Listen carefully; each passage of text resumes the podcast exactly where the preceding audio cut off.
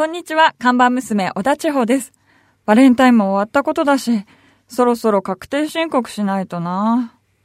結構バレンタインでお金使ったけど、バレンタイン控除ってないのかなしょうちゃんお疲れ様。お疲れ様です。バレンタインデー終わったね。やっと終わりましたね。やっと終わったって感じだ。結構、はいあの、使ったんだ。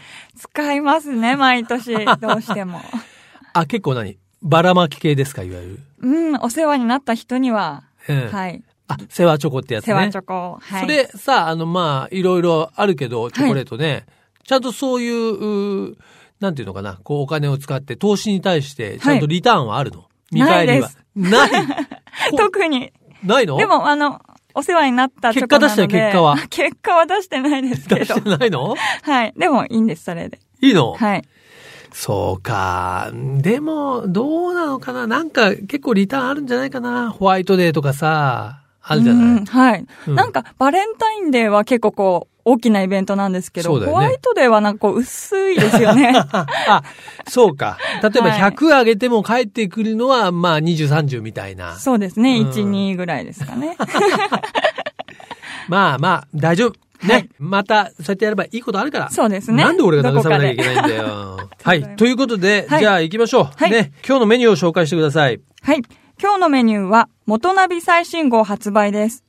はい。ね、偶数月の24日は、ね、元ナビ、オートバイ雑誌元ナビの発売になりますが、はいね、この24日に発売する元ナビの特集は、こちらでございます。おね、表紙のですね、はい今、プリントがここにありますけども、ライダーズスタイルの原点はイギリスにある英国スタイルに学べということで、なんと表紙はあのデビッド・ベッカムです。ワイルドな方だなと思ったんですそうそうそうベッカムなんまあだ、すごい。まあなんでかっていうと、はいそのベッカムは、イギリスのブランドでね、ベルスタッフっていうウェアのブランドがあるんですけども、はもともとそういうオートバイとかね、のウェアとかで、昔で言うとスティーブ・マックイーンとかね、はい。もう映画でも着てたし、自分も愛用してたりですね、まあそういう歴史あるウェアのブランドなんですけども、はいまあベッカムが、ね、今はそこのちょっとアンバサダー的なことをしていてですね、アイコン的にもなってるんで、はい洋服にもこうベッカムのラインみたいのがあるんですよね。まあ、ということで、今回の表紙はそのベッカムが、そのベルスタッフのウェアに身を包んで、トライアンフというね、はい。イギリスのまあオートバイにまたがってる写真を使ってるわけですけども、はい。オートバイの世界って、まあ日本っていうのはすごく世界的に見ても、ホンダ、ヤマハ、鈴木川崎って、この4つの大きなメーカーがあるのは日本だけなんで、うんやっぱり日本っていうのは一つ大きい。それから当然アメリカ。アメリカはハーレー。それからイタリア。イタリアもやっぱりドカティ、モトグッチ、えまああとスクーターのベスパとかピアジオとかね、アプリリアとかって、やっぱりイタリアもその二輪が非常に有名ですね。だからあとは、まあ、ドイツの BMW でしょはい。で、そしてもう一つがイギリス。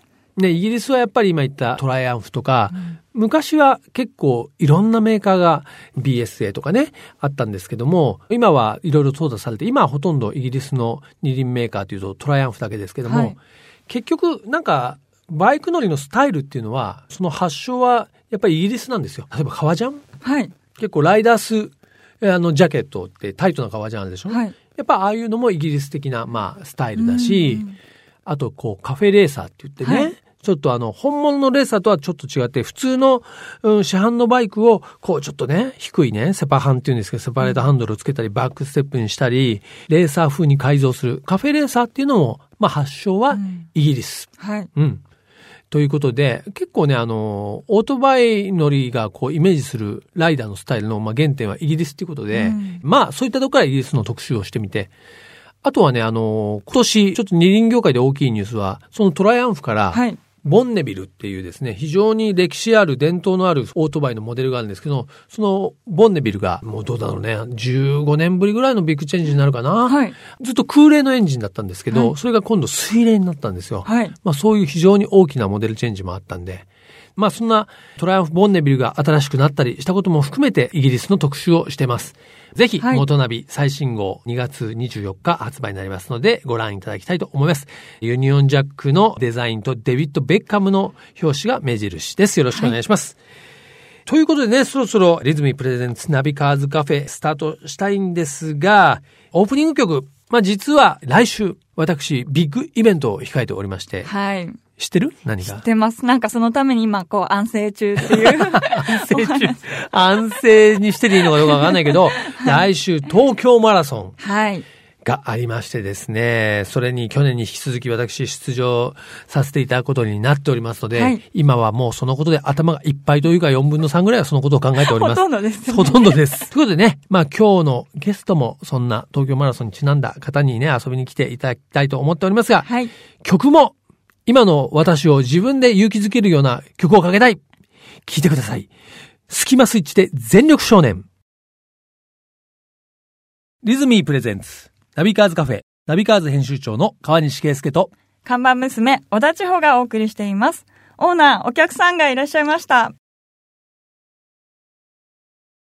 こんにちいらはっ。しゃいませ。あー、喉乾いたなー福島若菜です。はーい。ねもう今、たった今、駆けつけてくださったのは、ええタレントの福島若菜ちゃんです。よろしくお願いします。よろしくお願いいたします。とりあえずビールと言いたいところなんですが、はいえっとね、レモングラスティーはありますかね？レモングラスティー。ちょっと、うちのカフェ始まって 以来のオーダーですけど、でも任せて、何でもね、はい出すのはこのカフェのはいいいところだ。はい。千穂ちゃん、わかる？レモンと葉っぱを入れ葉っぱ、あ近い近い近い近い近い なんか裏でちょっと積んでくる感じかな。そうですね。ん。ミントティーでも大丈夫です。あミントティ。ー。あ、じゃあミントはもう自家栽培ね、こうして、あの、いいものがありますよね。形でよろしくお願いいたします。ね、ということでですね、福島若菜ちゃんはこの番組には2回目になると思いますが、だいぶ経ちますよね、以前ごこのナビカーズカフェがね、ほんとはい始まって、そうそう。なんでかっていうと、若菜ちゃんはこのね、はい。FM 富士の、うん。もう先輩でありまして、輩。ね、な、番組をやってらっしゃるんですよね。毎週日曜日の朝9時から福島若菜のレッツゴーゴーアウトサンデーという番組を、もう何年経つんだろう。6年くらい経つのかなずーっとそう、だから FM 富士的に大先輩ですいからね。やーね、喋らせていただいておりますけれども。ねはいということで、まあ、一方でね、若菜ちゃんとこう、我々こう、ナビカーズ、それから元ナビという雑誌も結構長い付き合いなんですよね。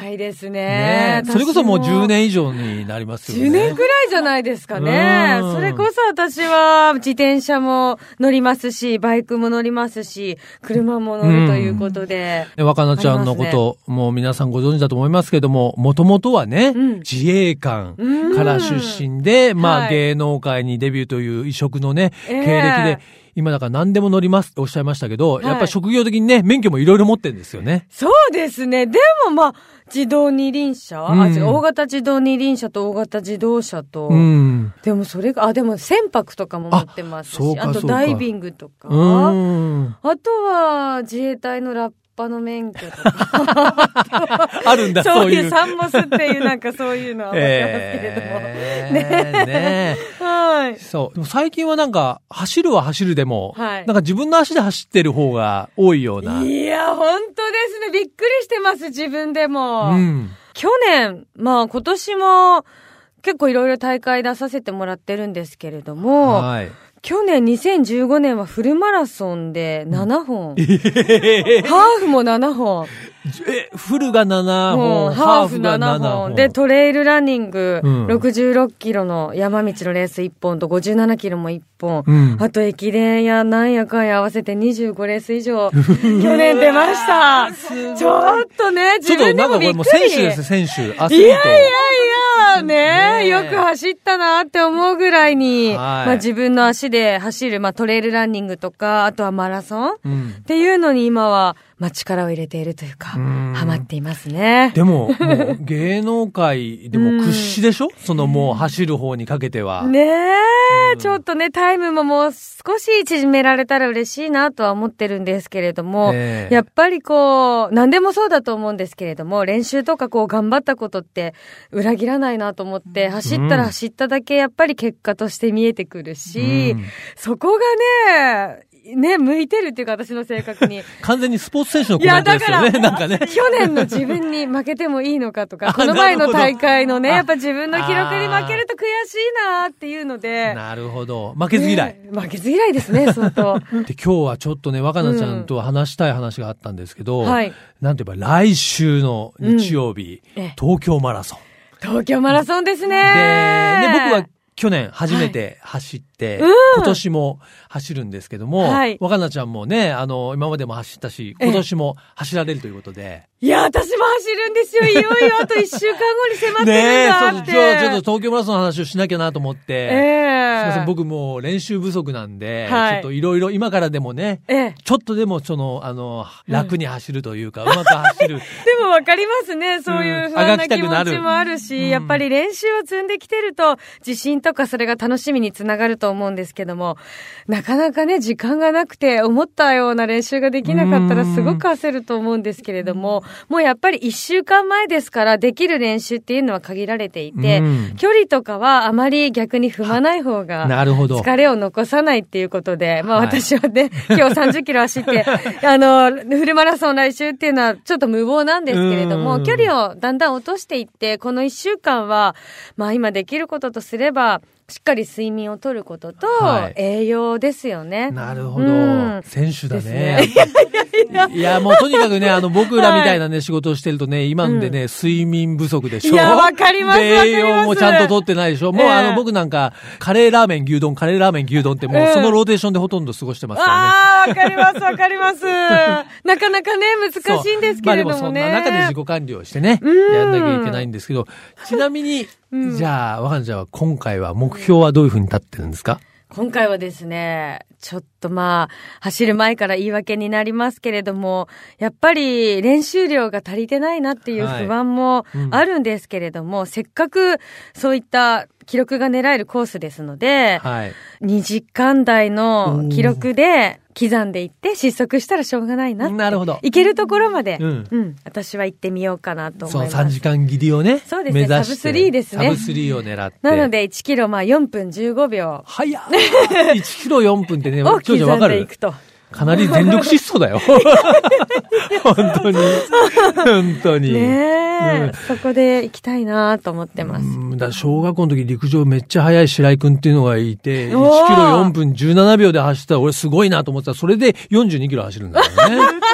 すごいよね。いや、でも練習すればね、私も最初だって5時間以上かかってるので、うん。ここまで来るんだなって。確かにあの、うんね、東京だと皇居ランとかありますけど、ええ結構僕なんかおじいちゃんおばあちゃんにバンバン抜かれてますから。うん、早い方いっぱい走ってますよね。いますよねまあ、皇居はそれこそ信号がないので、5はいキロ連続して走れるっていうのは都内の中でもね、ないですから。一瞬ちょうど5キロだし、ね。ちょうど5キロですし、まあ多少のアップダウンっていうのもあるので。そうか、トレーニングには。タイうん、タイムの目安も立てやすいですし、距離のね、うん目安も立てやすいので、私もよく走ってます。皇居走ってますか？皇居走ってる時ありますよ。そうなんだ、ええぐるぐる回ってるんだ。ぐるぐる回ってます。一周でやめる時もありますし、何周かする時もあるんですけどうん、走りやすいですよね、やはりね。でもランナーがね、多いから、うん皇居は、うんあの、すごいモチベーションが上がるというか、みんなも頑張ってるし、そうですね。まあ僕なんか特にね、女性がいるとですね、はい絶対頑張って抜こうと思いますね。ああ、やっぱりで、抜いて振り返る。る。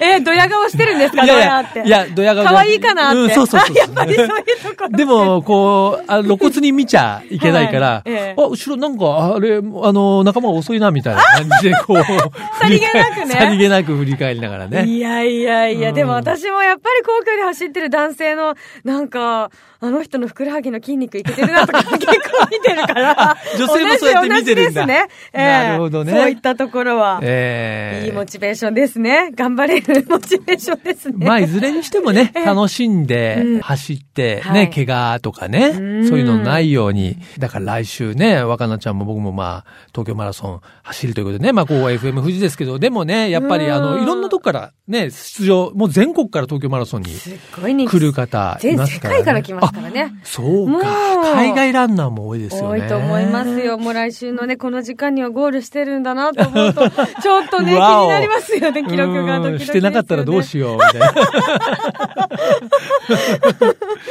お互い、でもね、うん頑張りたいと思います。そうですね、、はいいい報告ができるように、せっかくですから、楽しみながらも全力で走りたいなと思います。ね、はいあの、この番組はね、リズミーっていうスマホのアプリでね、自分のこう体調がこう予報できるアプリがあってですね、うん僕はちょっとそれであの、若菜ちゃんの当日のねうん、体調も見ておきますから。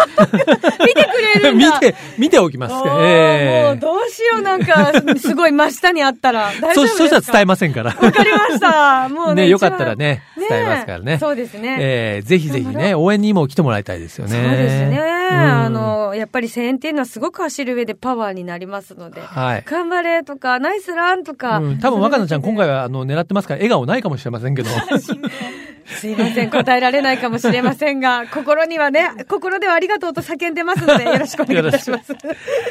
ということでね、このナビカーズカフェはですね、はい、ゲストに来ていただいたお客様にですね、一曲リクエストソングをいただいてるんですけども、はい、どうですか？ちょっとランニング絡みのちょっと曲にしますかわ、かんないじゃん。なんか音楽とか聞くんですか、やっぱり。音楽大好きですよ。力になりますもん。それこそあの、正直こう走ってる時って、まあ楽しさもあるんですけど、辛さとか苦しさも、やっぱり伴う競技だと思っていて、そんな時にこう、頑張れ頑張れと後押ししてくれるような一曲をリクエストさせていただきたいと思います。なるほど。はい。曲は小袋でエールをお願いします。はい。ということでね、本日のゲストはタレントの福島若菜ちゃんでした。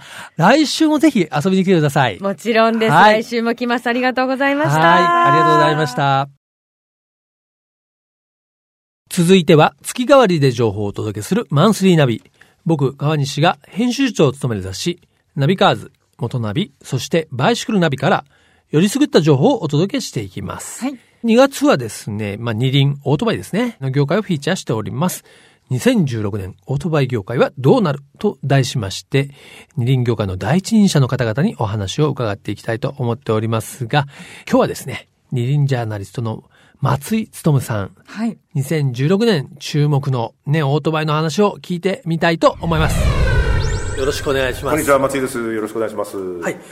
松井さんっていうとやっぱりオフロードに強いっていうイメージがあるんですけれども、はい、中でも今年やっぱりホンダのアフリカツイン、アフリカツイン。ねこれ注目だと思うんですが、ねえー、いろいろ話を聞くとですね想像以上に世界中でバカ受けしてるみたいなんですよ、うん、アフリカツインでこのアドベンチャーセグメントのオートバイに入ってきたっていうライダーって実はものすごく多いんですね今も。なるほど。初代のアフリカツインって80年代なんですか88年ですね。88年、うん、650でデビューしてそれからまあ翌年に750になって、うん、で93年に、えー、まあ3世代目にモデルチェンジして、まあ、それで2000年に入って、えー、日本ではもう発売中止っていうか、なって、まあ、世界向けももう2003年には製造中止したっていうところから今回のになるのでまあ言ってみればですねその当時パレダガールって呼ばれてたラリーのイメージと、あとはその遠出をするっていうツーリングっていうイメージ、うん。はい、そのまったりツーリングするっていうよりは、うん、なんかちょっとアドベンチャーチックにツーリングするっていう、はいふうなああれに乗って出かけるとなんか誰しもがあの人どっか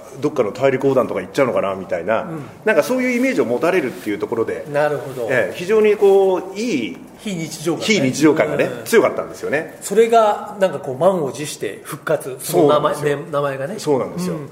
今回排気量とかその排気量はね、はい、えー、1000cc です。1000cc で従来型は、えー、水冷の V 型ツインを積んでたんですけれども、はい、今回は並列の2気筒に270度クランクっていうのを入れて、うんうん、まあ、爆発感覚としては、えー、90度 V ツインと同じような、不等間爆発って呼ばれるやつをですね積んでるんですね。で面白いのはその乗った感じアクセルを上げた時のこう振動鼓動感とか、はい、音とかは従来型と本当にそっくりなんですよ。で V からパラレルツインってエンジン形式が変わってるんですけどフィーリングは本当にそうなんです。松井さんもすでに市場も市場市場会に参加して乗ってきました、えー、でもやっぱり走破性、はいはい、というのはやっぱり相当なもんなんですかね。そうですね。あのかなりあのいろんな路面走ってみたんですけど、まあ、そこでもね、うん、全くこうお世辞抜きに、うんうん、多分今売ってるアドベンチャーバイクの中でも、うん一番じゃないかなっていうぐらいの走りを見せてくれたんですね、うん、なるほど、はい、あれですかもう間もなく手に入るようになるんですかね？です。あの実はもう2月半ばから販売開始してまして、はい、なるほど、え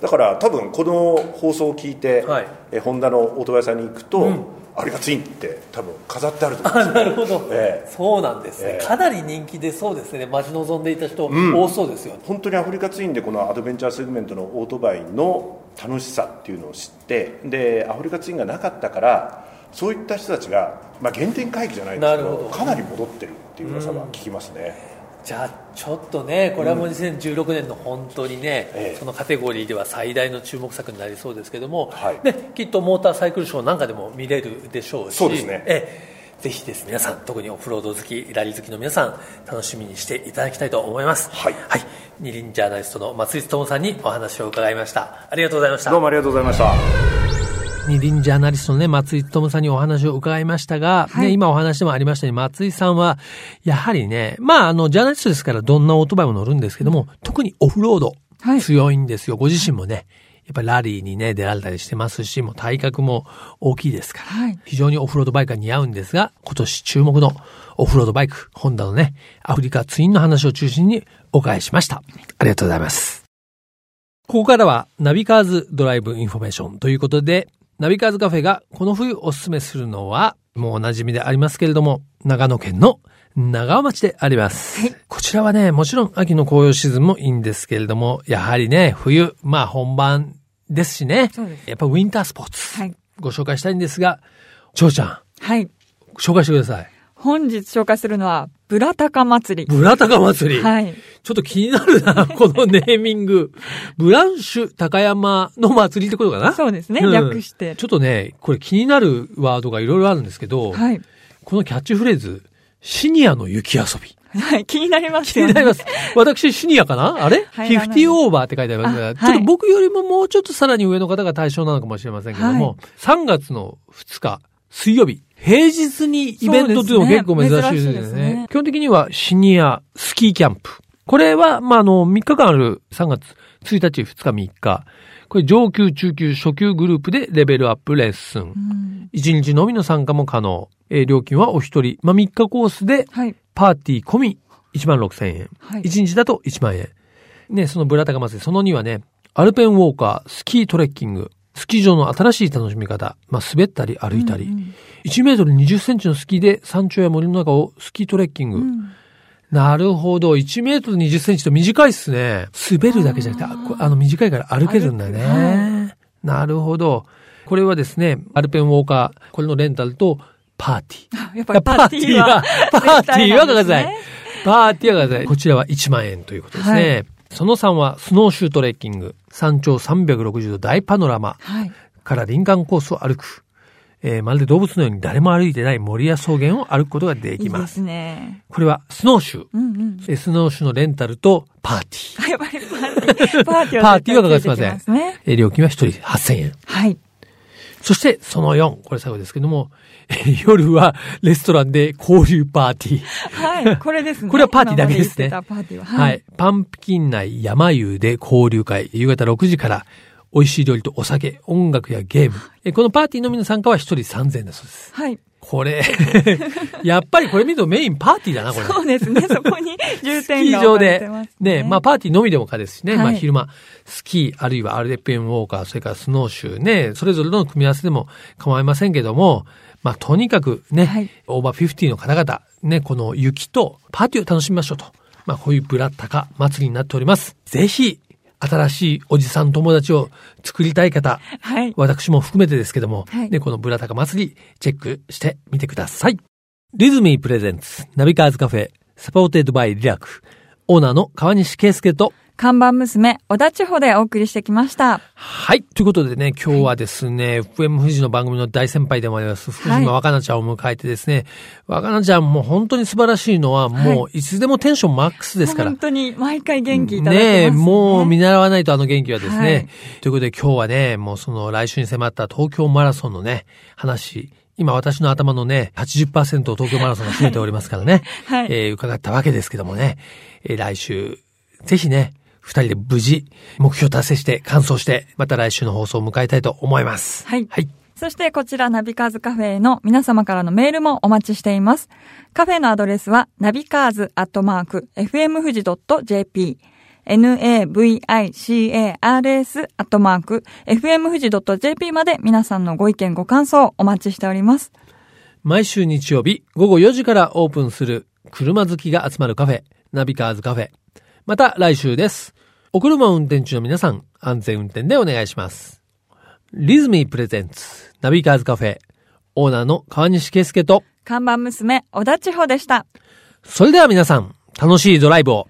来週もご来店お待ちしております。Have a good coffee and drive!